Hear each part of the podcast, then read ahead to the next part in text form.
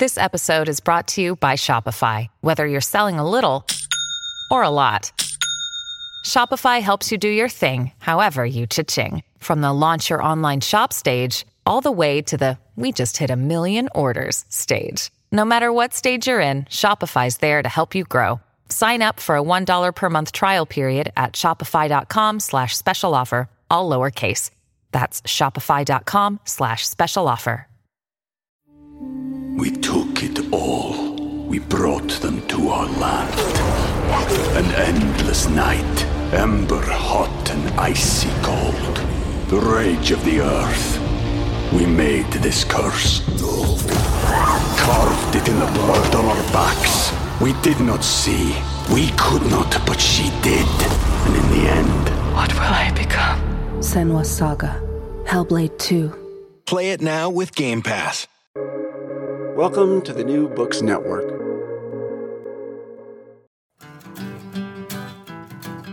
Welcome to season three of Lies Agreed Upon, a podcast about Hollywood and history. I'm Leah Parody. And I'm Brian Crim.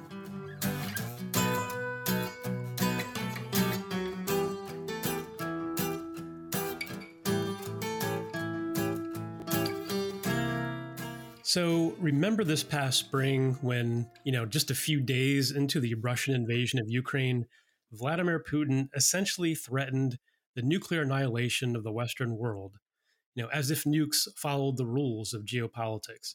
It was kind of triggering for people like us who lived during the Reagan Thatcher years when we were the ones, you know, casually threatening nuclear war.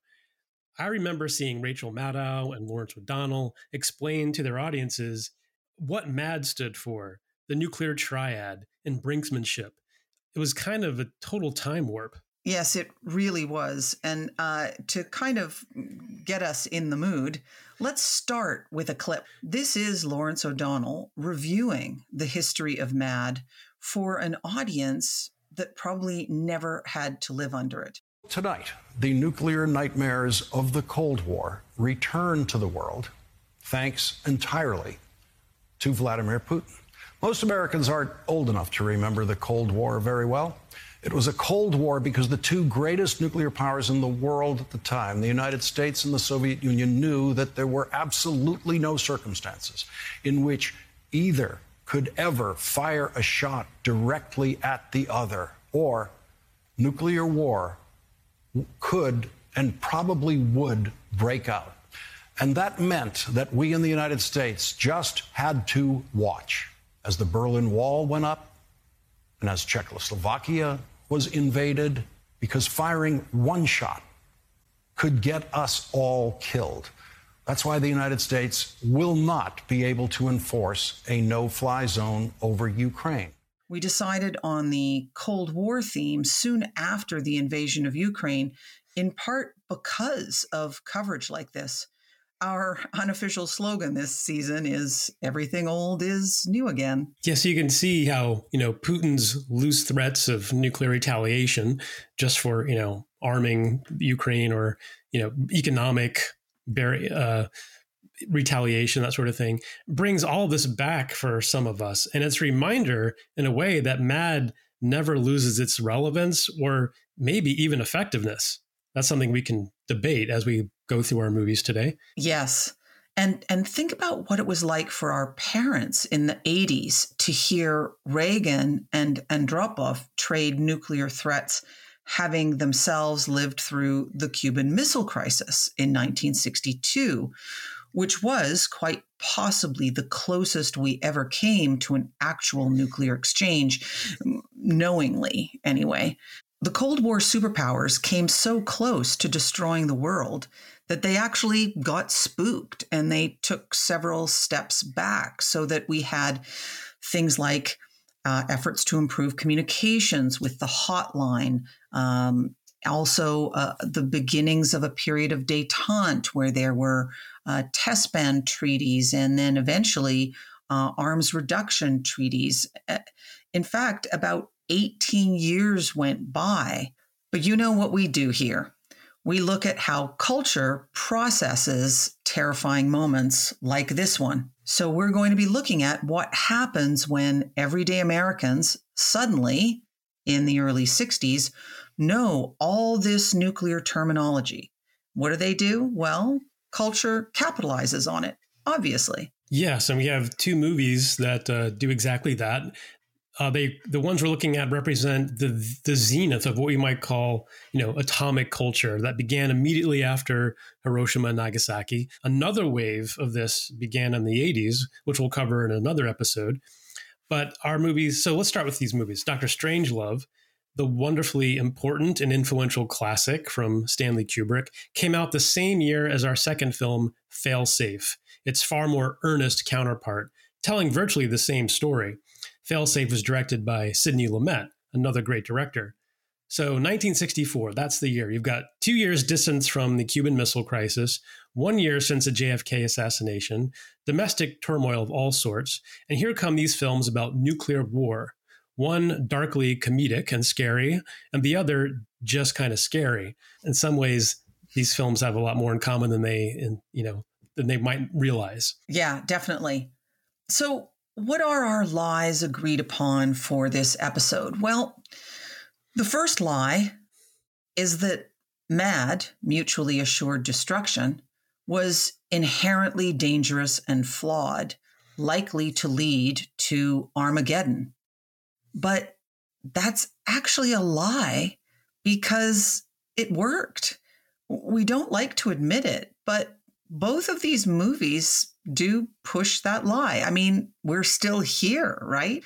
Okay, that sounds flippant, but we have to acknowledge that in a bipolar world dominated by nation states that had bureaucracies and stable leadership, the systems dramatized in our films actually worked. In a world with like a dozen nuclear powers, that remains to be seen. Yes, and maybe you know a sub lie, if if that's a word, related to this relates to limited nuclear war. Failsafe actually makes a case that exchanging cities to destroy is horrifying, of course, but a plausible tactic to take if worse comes to worse. Doctor Strangelove kind of you know goes the other direction and exposes this for the absurdity that it is. But there are certainly, as we'll tell you, there were a lot of um, think tanks and scientists and politicians who are making exactly that case that limited nuclear war was something we should prepare for and actually winnable. And the second lie is about civilian leadership in the nuclear age, which really gets at what you're talking about there. Civilian leadership in the nuclear age, you know, we're conditioned to see the military as inherently, well, militaristic ever since Korea, the military industrial complex became a, a permanent entity. But what these films do is they highlight the role that civilians played in pushing brinkmanship and in pushing ideas like limited nuclear wars were uh, possible. Civilians like Henry Kissinger, Herman Kahn, Edward Teller, the guys that basically that the historian David Halberstam called the best and the brightest, these are the hawks of the Cold War, not necessarily the military guys. So we see Dr. Strangelove and Failsafe skewer the military, sure, but the most dangerous characters in both movies are actually civilians.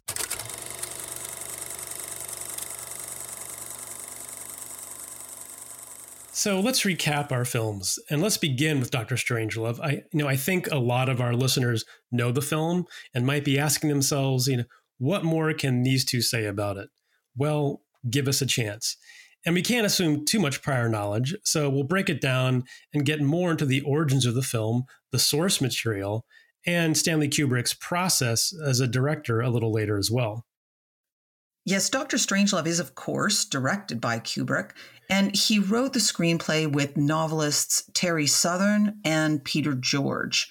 George wrote the novel Red Alert, which Kubrick originally wanted to adapt without many changes. But, you know, while the story is the same, Kubrick over time having so much difficulty adapting the original the source material he finally sort of cracked it when he realized that it would work much better as a black comedy. The cast is great, largely because half the cast is Peter Sellers. No, no, not really. Yeah, that's true. But, that's why. Um, Peter Sellers, yeah, he, a brilliant comedic actor. And he plays three roles. He plays Group Captain Lionel Mandrake, President Merkin Muffley, and the titular character, Dr. Strangelove. We also have George C. Scott as General Buck Turgidson, Sterling Hayden as General Jack D. Ripper, Slim Pickens as Major Kong, and you also might recognize James Earl Jones as a B 52 crew member. Later, we'll tell you who some of these outrageous characters are actually references to in real life. Yeah, we really have to admire and thank Stanley Kubrick for his consistently juvenile sense of humor. So there's that's that's something you find in all of his movies, whether they're serious or not. And this one, he's just going all out, revealing himself to be kind of an adolescent, but it works. Uh, the film begins at a strategic air command base when Jack D. Ripper orders his B 52 bombers to go past their fail safe points where they normally hold, you know, waiting possible orders to proceed into Soviet airspace. He tells the personnel on the base that the US and the Soviet Union have entered into a shooting war, and therefore he's going to have to take command of surviving forces and uh, initially, you know, basically start World War III because you have to assume in this scenario that the president and all the other leadership is dead. But he's clearly just gone off his rocker.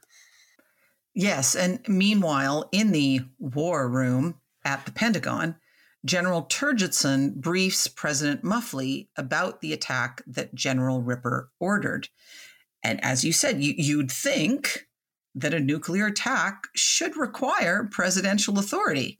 But Ripper used Plan R, an emergency war plan enabling a senior officer to launch a retaliation strike against the Soviets if everyone in the normal chain of command, including the president, has been killed during a sneak attack.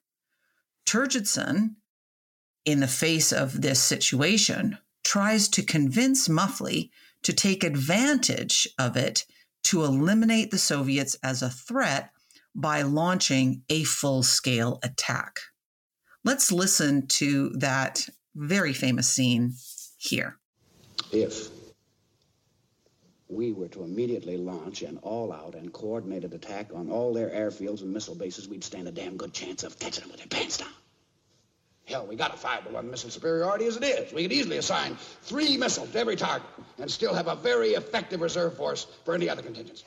An unofficial study, which we undertook of this eventuality, indicated that we would destroy 90% of their nuclear capabilities. We would therefore prevail and suffer only modest and acceptable civilian casualties from the remaining force, which would be badly damaged and uncoordinated.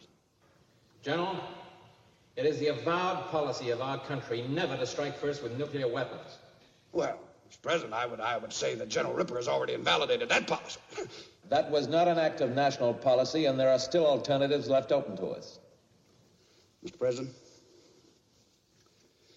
we are rapidly approaching a moment of truth, both for ourselves as human beings and for the life of our nation. Now, truth is not always a pleasant thing. But it is necessary now to make a choice, to choose between two admittedly regrettable, but nevertheless distinguishable post-war environments. One where you got 20 million people killed, and the other where you got 150 million people killed. You're talking about mass murder, General, not war. Mr. President, I'm not saying we wouldn't get our hair mussed, but I do say no more than 10 to 20 million killed, tops, uh, depending on the breaks. Yeah, there's a you got to love George C. Scott in, in that role.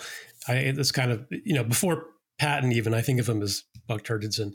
But you know, would it surprise you to learn that there was an entire industry of people whose job it was to think in exactly those terms?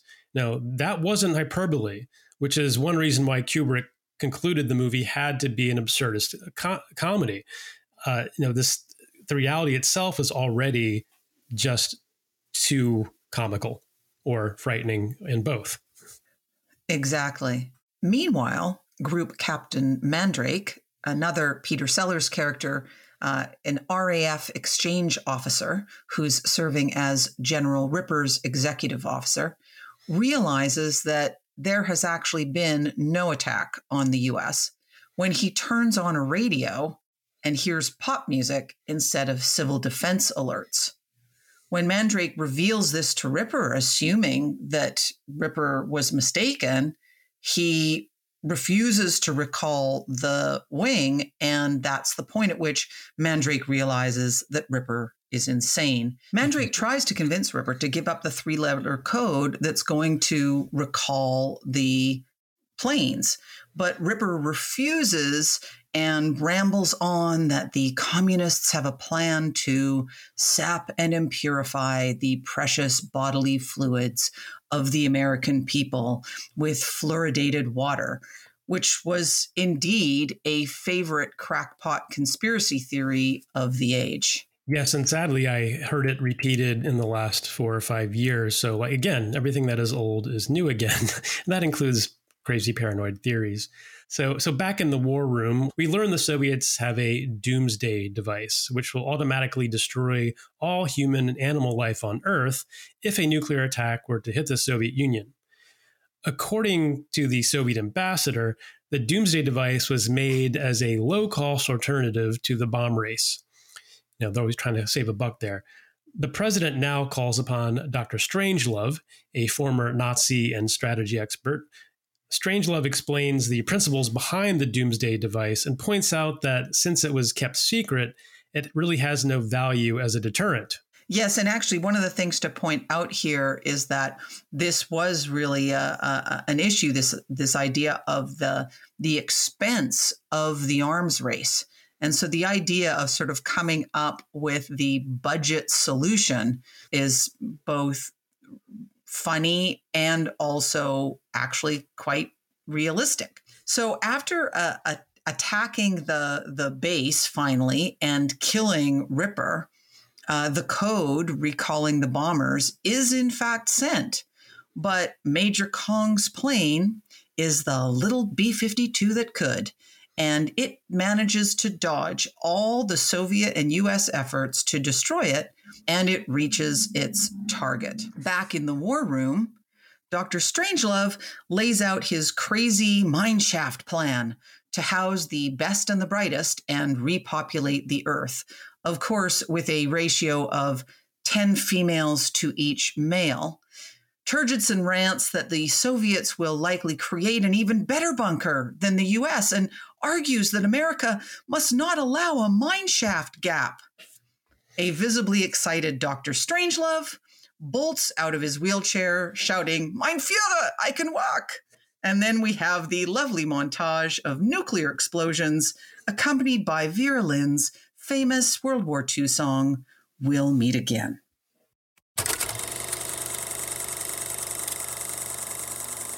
And now to Failsafe, which has a, a similar plot and came out the same year, but it is not a satire. It's directed by Sidney Lumet, who is also an excellent director with some amazing credits to his name. The Pawnbroker came out a year later, and you have to add to that 12 Angry Men, Dog Day Afternoon, Network, and The Verdict. Like Dr. Strangelove, Failsafe is based on a novel, um, which is also called Failsafe, and written by two political scientists. It stars Henry Fonda as the president of the United States, Walter Matthau as the nuclear war strategist, Professor Groeteschele. Although, if you look at it in text in like the novel, it, it, you would almost want to pronounce it grotesque, and I think that's you know by design. Larry Hagman is the president's interpreter, and there's some other great character actors: Dan O'Herlihy, Frank Overton, and Fritz Weaver. And you're not imagining it, but if you if you think you see Dom DeLuise in a small role, so one of the strange things about Failsafe is that it casts comedic actors in serious roles. Matthau, Larry Hagman, and Dom DeLuise will make names in comedy, but they're totally straight men here. Yeah, and the primary difference in the plot between Strangelove and Failsafe is that in Failsafe, the nuclear crisis is purely accidental, not the act of a mad general. It's technology that fails, not humankind. And I think that's a kind of a crucial difference in the commentary the two movies are trying to make.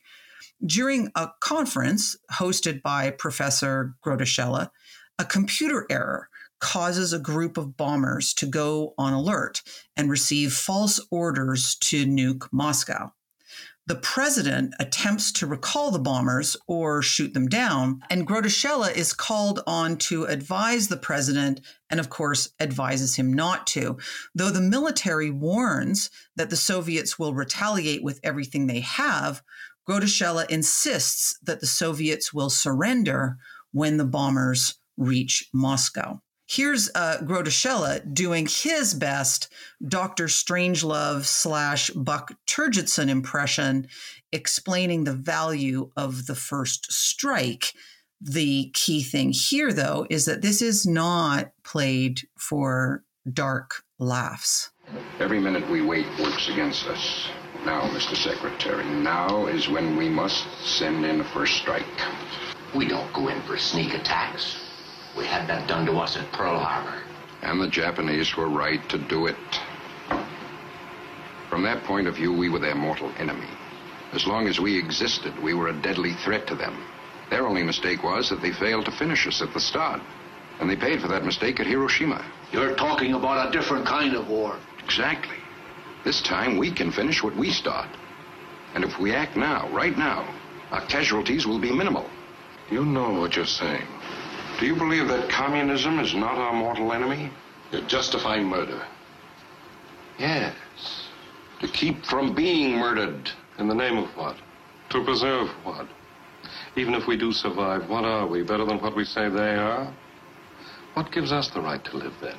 What makes us worth surviving, Groeteschele, that we are ruthless enough to strike first? Yes! Those who can survive are the only ones worth surviving. Fighting for your life isn't the same as murder. Where do you draw the line once you know what the enemy is? How long would the Nazis have kept it up, General, if every Jew they came after had met them with a gun in his hand? But I learned from them, General Black. Oh, I learned. You learned too well, Professor. You learned so well that now there's no difference between you and what you want to kill. And again, this is kind of real thinking in places like the RAND Corporation during the 1960s through the 1980s.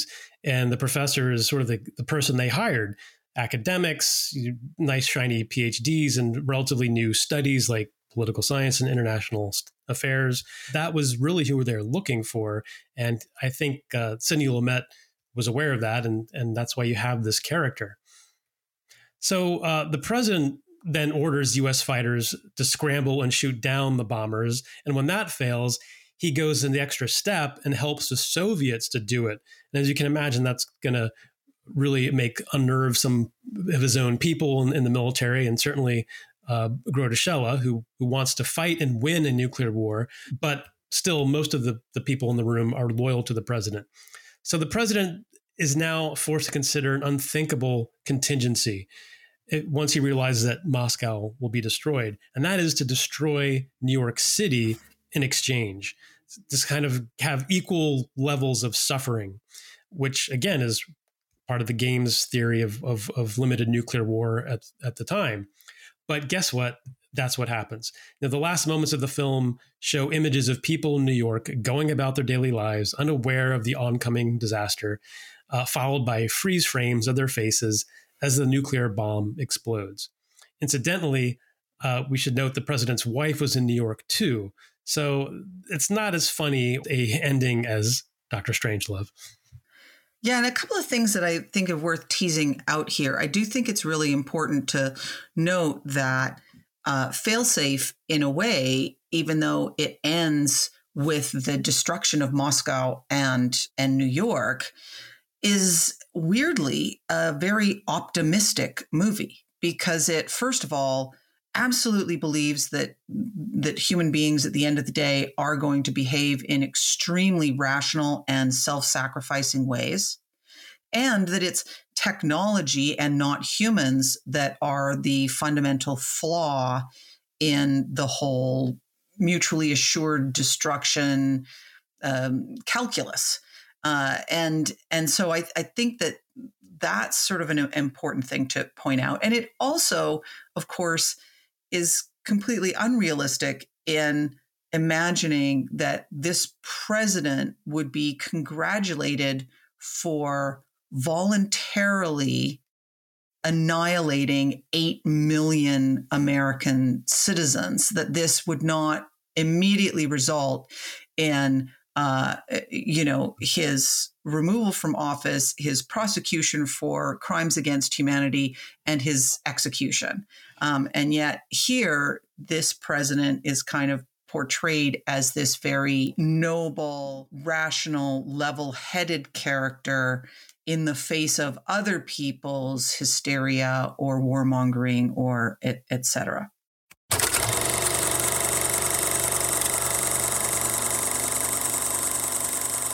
Let's revisit our lies agreed upon and see how each film deals with living under the cloud of nuclear destruction.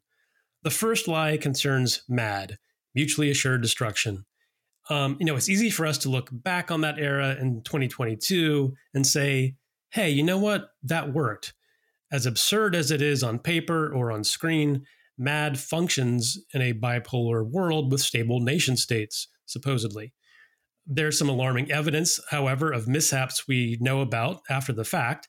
Able Archer in 1983 was this, you know, grand NATO exercise that the Soviet Union was absolutely convinced was going to be a prelude to a first strike.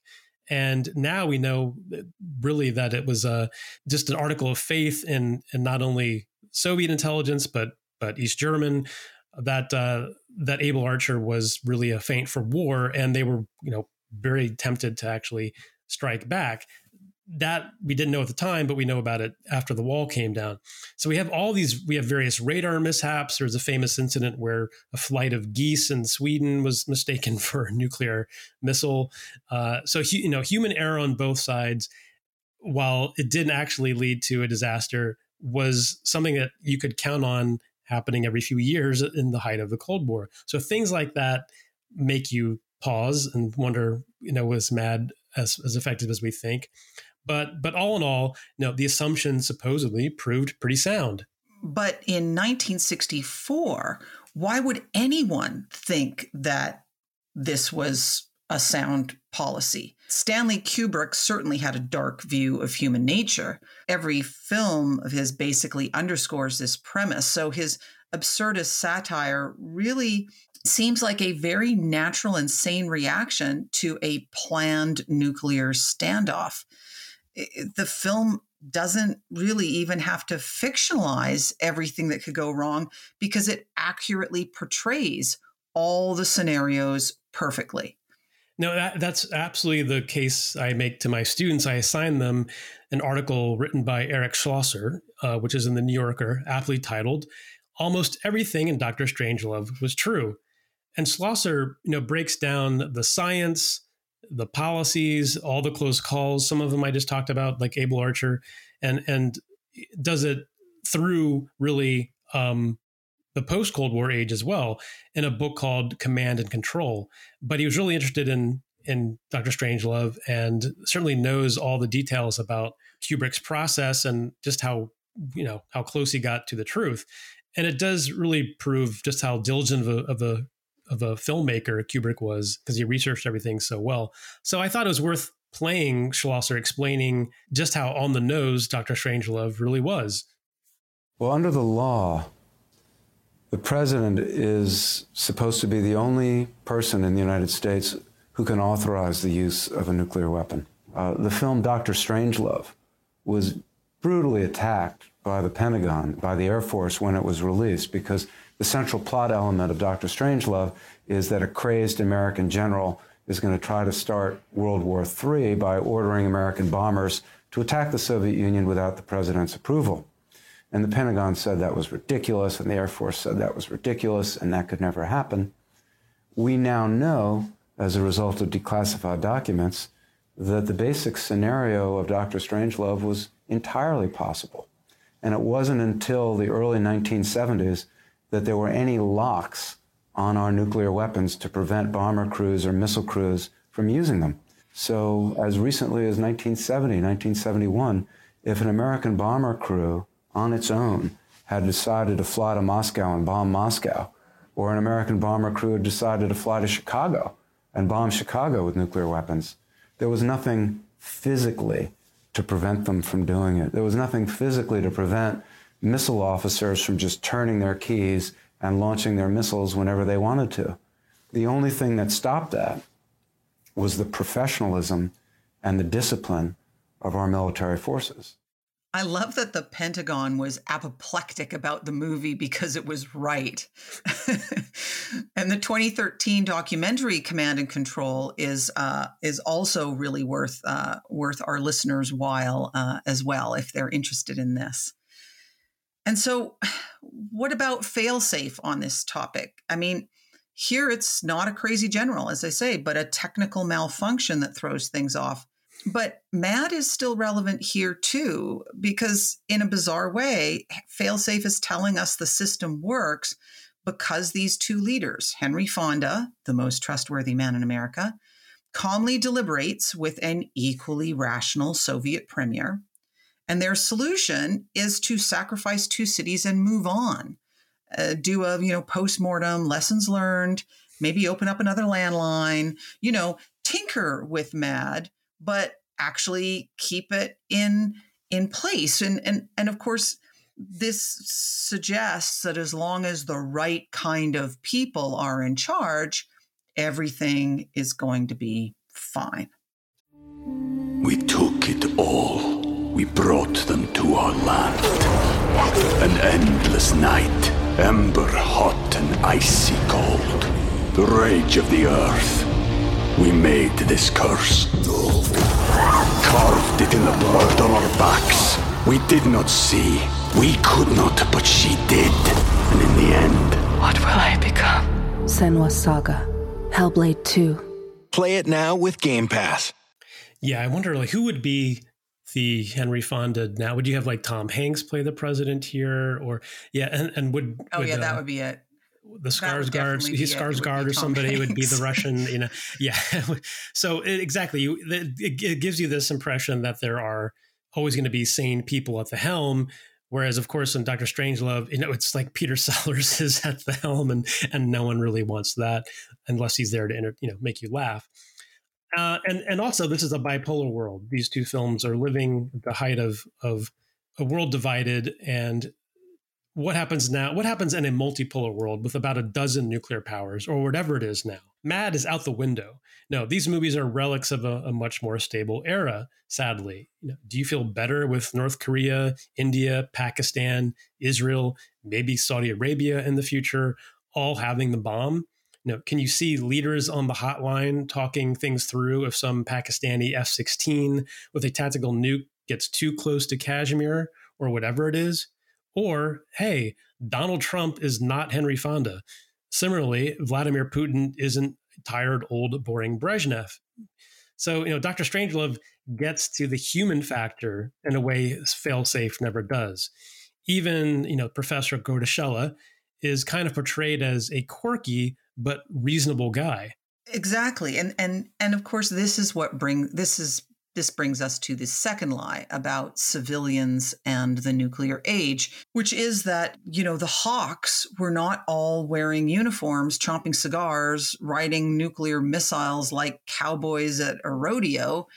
In many cases in real life, the Hawks had advanced degrees in the hard sciences or in international relations. Uh, they are eggheads with little or no exposure to actual war. All of the the blood and guts and horror is sort of drained out of it in uh, games theory. Both our films feature civilians playing the most frightening roles and scary because they actually reflect reality in the 1960s. And so, you know, you mentioned the RAND Corporation earlier, and I think you're right. The best way to introduce some of these figures is to kind of map some of the characters in these films, uh, especially Doctor Strangelove, to their real life equivalents. Yes, and we've established that Stanley Kubrick is a meticulous researcher and he immersed himself in the perverse world of nuclear strategy.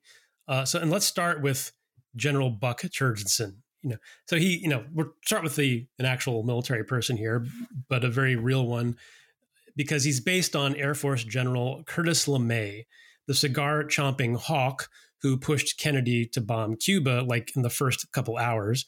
Um, you put George C. Scott next to LeMay, and they're indistinguishable.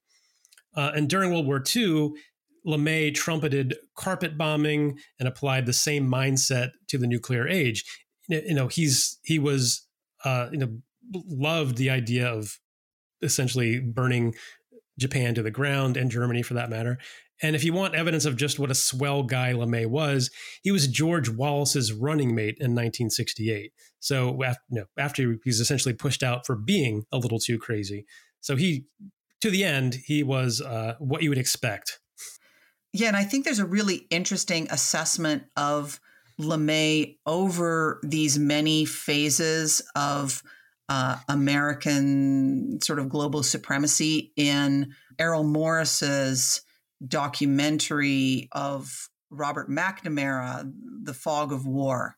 LeMay figures fairly um, fairly substantially in that if people are are interested. Then, of course, you get President Merkin Muffley, and it's not an accident that basically both his first and his last name are uh, slang terms for uh, a part of woman's anatomy. And there is something here that I do want to point out is that there is a, a level of misogyny built into what were at the time perfectly funny jokes, but that uh, there's a kind of portrayal of the sane characters as inherently feminized characters which i think is eh, eh, you know is a little bit problematic but eh, you know in this instance president merkin muffley is played by an egg-headed peter sellers. He's balding and it's a very close analog uh, obvious analog to adlai stevenson who we spoke about in a previous um, episode uh, and if you put up a picture of Adlai Stevenson, you'd be like, oh, oh, yes, this is not an, I mean, this isn't just a little bit similar. They're really trying to make him look like Adlai Stevenson, who was a perennial Democratic presidential candidate, certainly very well respected. But he was sort of an intellectual type, and he had his moment as the UN ambassador during the Cuban Missile Crisis. And, and Sellers plays him perfectly as the mild mannered guy who's trying to calm down the Soviet premier like a patient wife with an excitable husband.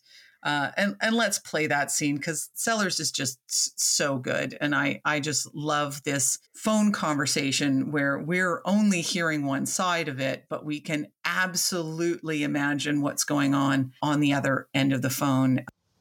Hello, uh, hello, Di- hello, Dimitri. Listen, I, I can't hear too well. Do you suppose you could turn the music down just a little? Oh, that's much better. Yeah. yes. Fine, I can hear you now, Dimitri. Clear and plain and coming through fine. I'm coming through fine too, eh? Good. Then, well, then, as you say, we're both coming through fine. Good. Well, it's good that you're fine, then, and I'm fine. I agree with you. It's great to be fine. now then, Dimitri, you know how we've always talked about the possibility of something going wrong with the bomb. The bomb, Dimitri. The hydrogen bomb. Well, now, what happened is um, one of our base commanders, he had a sort of well, he went a little funny in the head. You know, just a little funny. And uh, he went and did a silly thing. Well, I'll tell you what he did. He ordered his planes to attack your country. Uh, well, let me finish, Dimitri.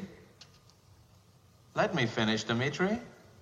Well, listen, how do you think I feel about it? Can you imagine how I feel about it, Dimitri? Why do you think I'm calling you? Just to say hello? Of course I like to speak to you. Of course I like to say hello.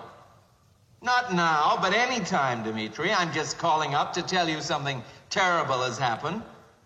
It's a friendly call. Of course it's a friendly call. Listen, if it wasn't friendly, you probably wouldn't have even got it. Now, Muffley is is obviously not a hawk, but you can see how the president can fail to avert disaster even when they're ostensibly the sane and rational ones. And that's kind of Kubrick's point is it doesn't matter what the, you know, who's in charge here. It's it's gonna it's it's a disaster in the making. And the people around the sane person can uh, even sway him in the end. And that's what happens. Muffley's on board with the mineshaft gap idea once he hears about the ratio of 10 women to one guy. so even he's susceptible. And what about the man himself, Dr. Merkwürdig or Strangelove? He's a composite of several well known figures. Let's start with his Nazi background, a clear reference to, by 1964, a household name like Wernher von Braun. Von Braun built the V 2 and uh, obviously came to the United States in 1947 and became head of NASA in 1959 while still building missiles for uh, the Army all throughout this time. He was on the cover of Time, wrote articles in Collier's Magazine, was on Disney once a week. He was you know, the most well known of the Nazi scientists we brought over through Operation Paperclip. And Strangelove is obviously one of those scientists too. Um, among his actual, one of Wernher von, von Braun's proposed inventions was an actual Death Star, you know, a satellite that could rain nuclear weapons anywhere on the globe. And that's something he really thought out and planned.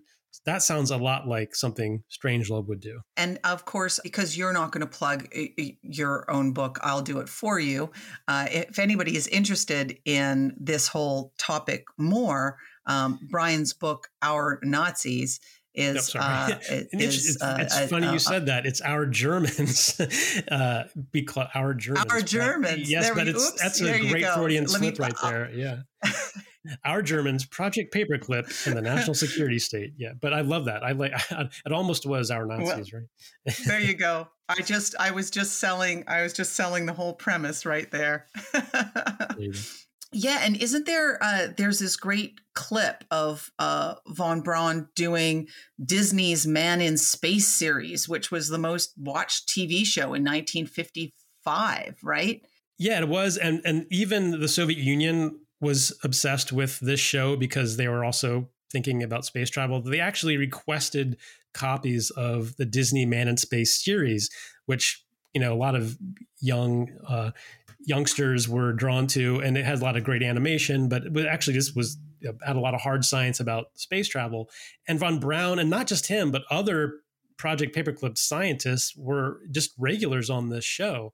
So I, I just wanted to show you play a clip of it because the accent, von Braun's accent, his bearing, you know, this his expertise, it's exactly the sort of thing that that Kubrick would have seen and been like, okay, that's that's how I gotta model Strangelove. So I think it's worth just hearing von Braun speak for a few moments and and act like the expert that he was, because you can see some of that in Strangelove when he's explaining everything about how to destroy the world. And I think it's a it's a great little connection to make.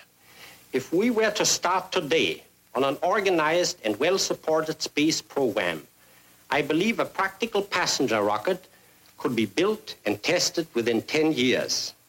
Of course, it would be foolish to rush headlong into building a four-stage rocket, man it with a crew, and attempt to fire it into an orbit without first following a step-by-step research and development program. It really is uncanny. Peter Sellers just uh, has him dead to rights uh, with a little comedy thrown in. Another person that Dr. Strangelove represents is the father of the hydrogen bomb, a Hungarian immigrant, Edward Teller. Now, he escaped the Nazis and then the Soviets before the war and worked closely with Oppenheimer on the Manhattan Project. But he, you know, never thought twice about what it was that they were producing. Uh, and here's a clip from a documentary on Teller that's called the real life Dr. Strangelove. No one who discovers anything does have or can have an idea how it will be used. All the scientist can do is to go forward to understand, to apply, and to explain. Edward Teller said that he didn't like being called the father of the hydrogen bomb. But as a Jewish emigre from fascist Hungary in the 1930s, the particle physicist was convinced that to save the world from tyranny, you needed the most powerful weapon known to man. Yeah, know what's fascinating about the whole documentary is that it puts him in opposition to someone like Oppenheimer, who was you know horrified by the, the results of of the atomic bomb. Whereas, and as we said, Teller didn't give it a, th- a second thought, and, uh, and, and and instead said, "Well, let's make let's go to the next step here," which of course was the hydrogen bomb. And finally, a, a third person that uh, is modeled. You know that is, is an influence on Strangelove is Herman Kahn, probably a lesser known figure. He was the founder of the Hudson Institute, a kind of right wing think tank, uh, and also he worked for the Rand Corporation. And Kahn casually planned for nuclear war and advocated applying game theory to nuclear strategy. Sidney Lumet um, modeled Professor Groeteschele on Kahn. So here we have an instance where Herman Kahn is a model for both characters in, in our films. Um, and you can throw in Henry Kissinger as another influence as well, since he wrote his dissertation in the 50s on fighting a nuclear war. And certainly he fits the bill as a hawk. And he's also German, of course, but you know, a German Jew who escaped Germany for the United States. So, thinking of all of these people, maybe we should hear a little from Strangelove himself. Here is his first appearance discussing the Doomsday device. And you can find the real Herman Kahn basically saying the same thing on some longer YouTube interviews that we couldn't find a, a perfect soundbite to give you to, to listen to. A moment, please, Mr. President. Under the authority granted me as Director of Weapons Research and Development, I commissioned last year a study of this project by the Bland Corporation. Based on the findings of the report, my conclusion was that this idea was not a practical deterrent for reasons which at this moment must be all too obvious. Then you mean it is possible for them to have built such a thing? Mr. President, the technology required is easily within the means of even the smallest nuclear power. It requires only the will to do so. But how is it possible for this thing to be triggered automatically and at the same time impossible to untrigger? Mr. President, it is not only possible, it is essential. That is the whole idea of this machine, you know. Deterrence is the art of producing in the mind of the enemy the fear to attack. And so, because of the automated and irrevocable decision making process, which rules out human meddling. The doomsday machine is terrifying. It's, it's simple to understand and completely credible and convincing. Gee, I wish we had one of them doomsday machines, Dainty. The whole point of the doomsday machine is lost. If you keep it a secret, why didn't you tell the world, eh? Yeah, you have to love Buck Turgidson there man, I wish we had one of those doomsday machines. The actual doomsday device was called Dead Hand, and the Soviets completed it in 1985. So, as we've said, this isn't fiction here. This is uh, all being discussed at the time and then really uh, fully realized, um, although you know much later than than 1964. I found it really instructive to watch these back to back. I mean, one is ostensibly a satire and is obviously quite funny and the other is meant to be serious and frightening. I admire Sidney Lumet so much, but Kubrick's perspective that Mad is best depicted as a dark comedy really is the correct choice. I agree. Uh, yeah, and we spent a lot of time today focusing on and appreciating the absurdist humor of Doctor Strangelove, or how I learned to stop worrying and love the bomb. But we also want to point out that with the distance of time, it's quite possibly failsafe that seems most absurd and unrealistic to audiences. Certainly, my students who watch both movies in the same week consistently express that they find the high minded, selfless, and resolute politicians of Failsafe to be totally unrealistic. Perhaps that's more a depressing commentary on today that students raised in this political era can't imagine a high minded or selfless politician. No, it's hard to hard to blame them there. And uh, as we described, the, the finale of Failsafe has you know total thermonuclear annihilation avoided because the U.S. president and the Soviet premier agree to sacrifice millions in Moscow and New York, including their own friends and families, just to set an example. They deny really the insane calculus of mutually assured destruction. Yes. And so, even though the last sound is the shriek of cables melting in the blast, Failsafe is still oddly a very optimistic movie. I mean, Henry Fonda tells us we can avoid this future. And he and the Russian premier show us that even if we can't get rid of all of them, limiting nuclear warfare is also possible. Let's play that scene. You'll hear uh, Larry Hagman's voice as a translator speaking the words of the Russian premier, and then near the end, the voice of the American ambassador in Moscow. The Premier, sir. Yes, Mr. Chairman. Mr. President,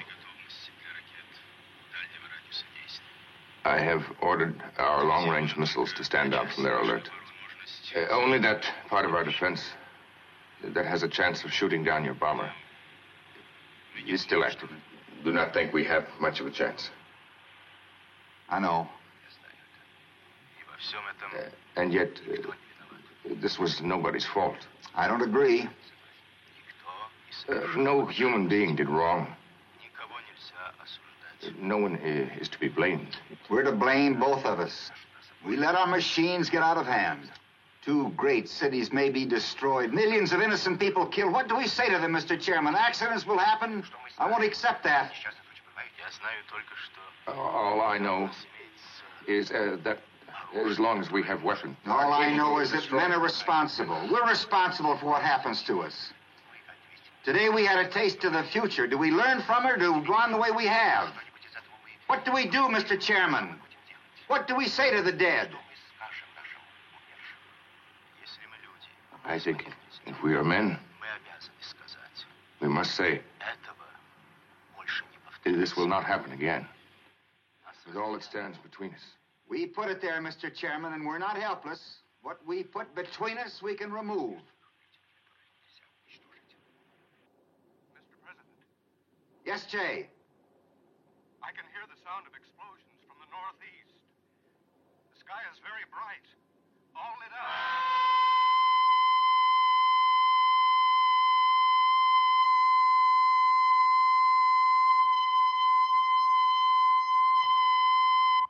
So now that you've listened to that, we'd like you to remember the equivalent moment at the end of Strange Love, when, despite every effort, the bombs still fly.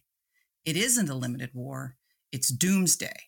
And it isn't witnessed by sober, responsible men. Instead, we get Slim Pickens in a cowboy hat straddling a nuclear bomb as it heads towards its target, triggering total annihilation. Somehow that seems more realistic.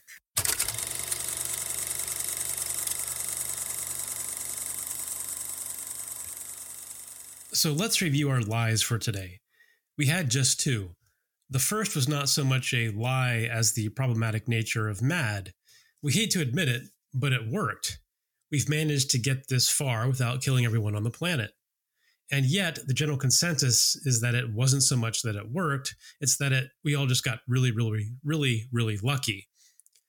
Whether it's the Cuban Missile Crisis, or Able Archer, or a dozen other instances the public doesn't even know about, we spent decades dancing on the edge of the abyss. And because these near misses have almost triggered responses that had nothing to do with the reality on the ground, the notion that there could be a strategic, calculated, limited nuclear war that didn't get out of control is just as absurd. So, oddly, we concur with our students. In many ways, failsafe is the more absurd plot. Yes, and our second lie, you know, comes from that one, and that is that it's always the military who are trigger happy. Sure, you've got the Curtis LeMays of the world, but in actual fact, whether it's Groeteschele or Strangelove, Herman Kahn, or Edward Teller, civilian experts have often been the ones most willing to flirt with disaster. As we see in both movies, there are military hawks, but the reality is that it was it was and is the the advisors, the fellows at all the think tanks, the smooth talkers with access to the politicians and the ability to sound eminently reasonable who pose the greatest danger. We have links to a lot of interesting stuff on our website for this week's episode in particular. Make sure that you check that out. And we look forward to the rest of the episodes in this season, so we hope you'll join us. Lies Agreed Upon is written and produced by Brian Crim and Leah Parody. Our theme was written by Simon Parody. We are a proud partner of the New Books Network and can be found wherever you find your favorite podcasts. For transcripts and links to what you hear in each episode, as well as bonus content, visit our companion website, liesagreedupon.com. You can also find us on Facebook and on Twitter at lies underscore upon.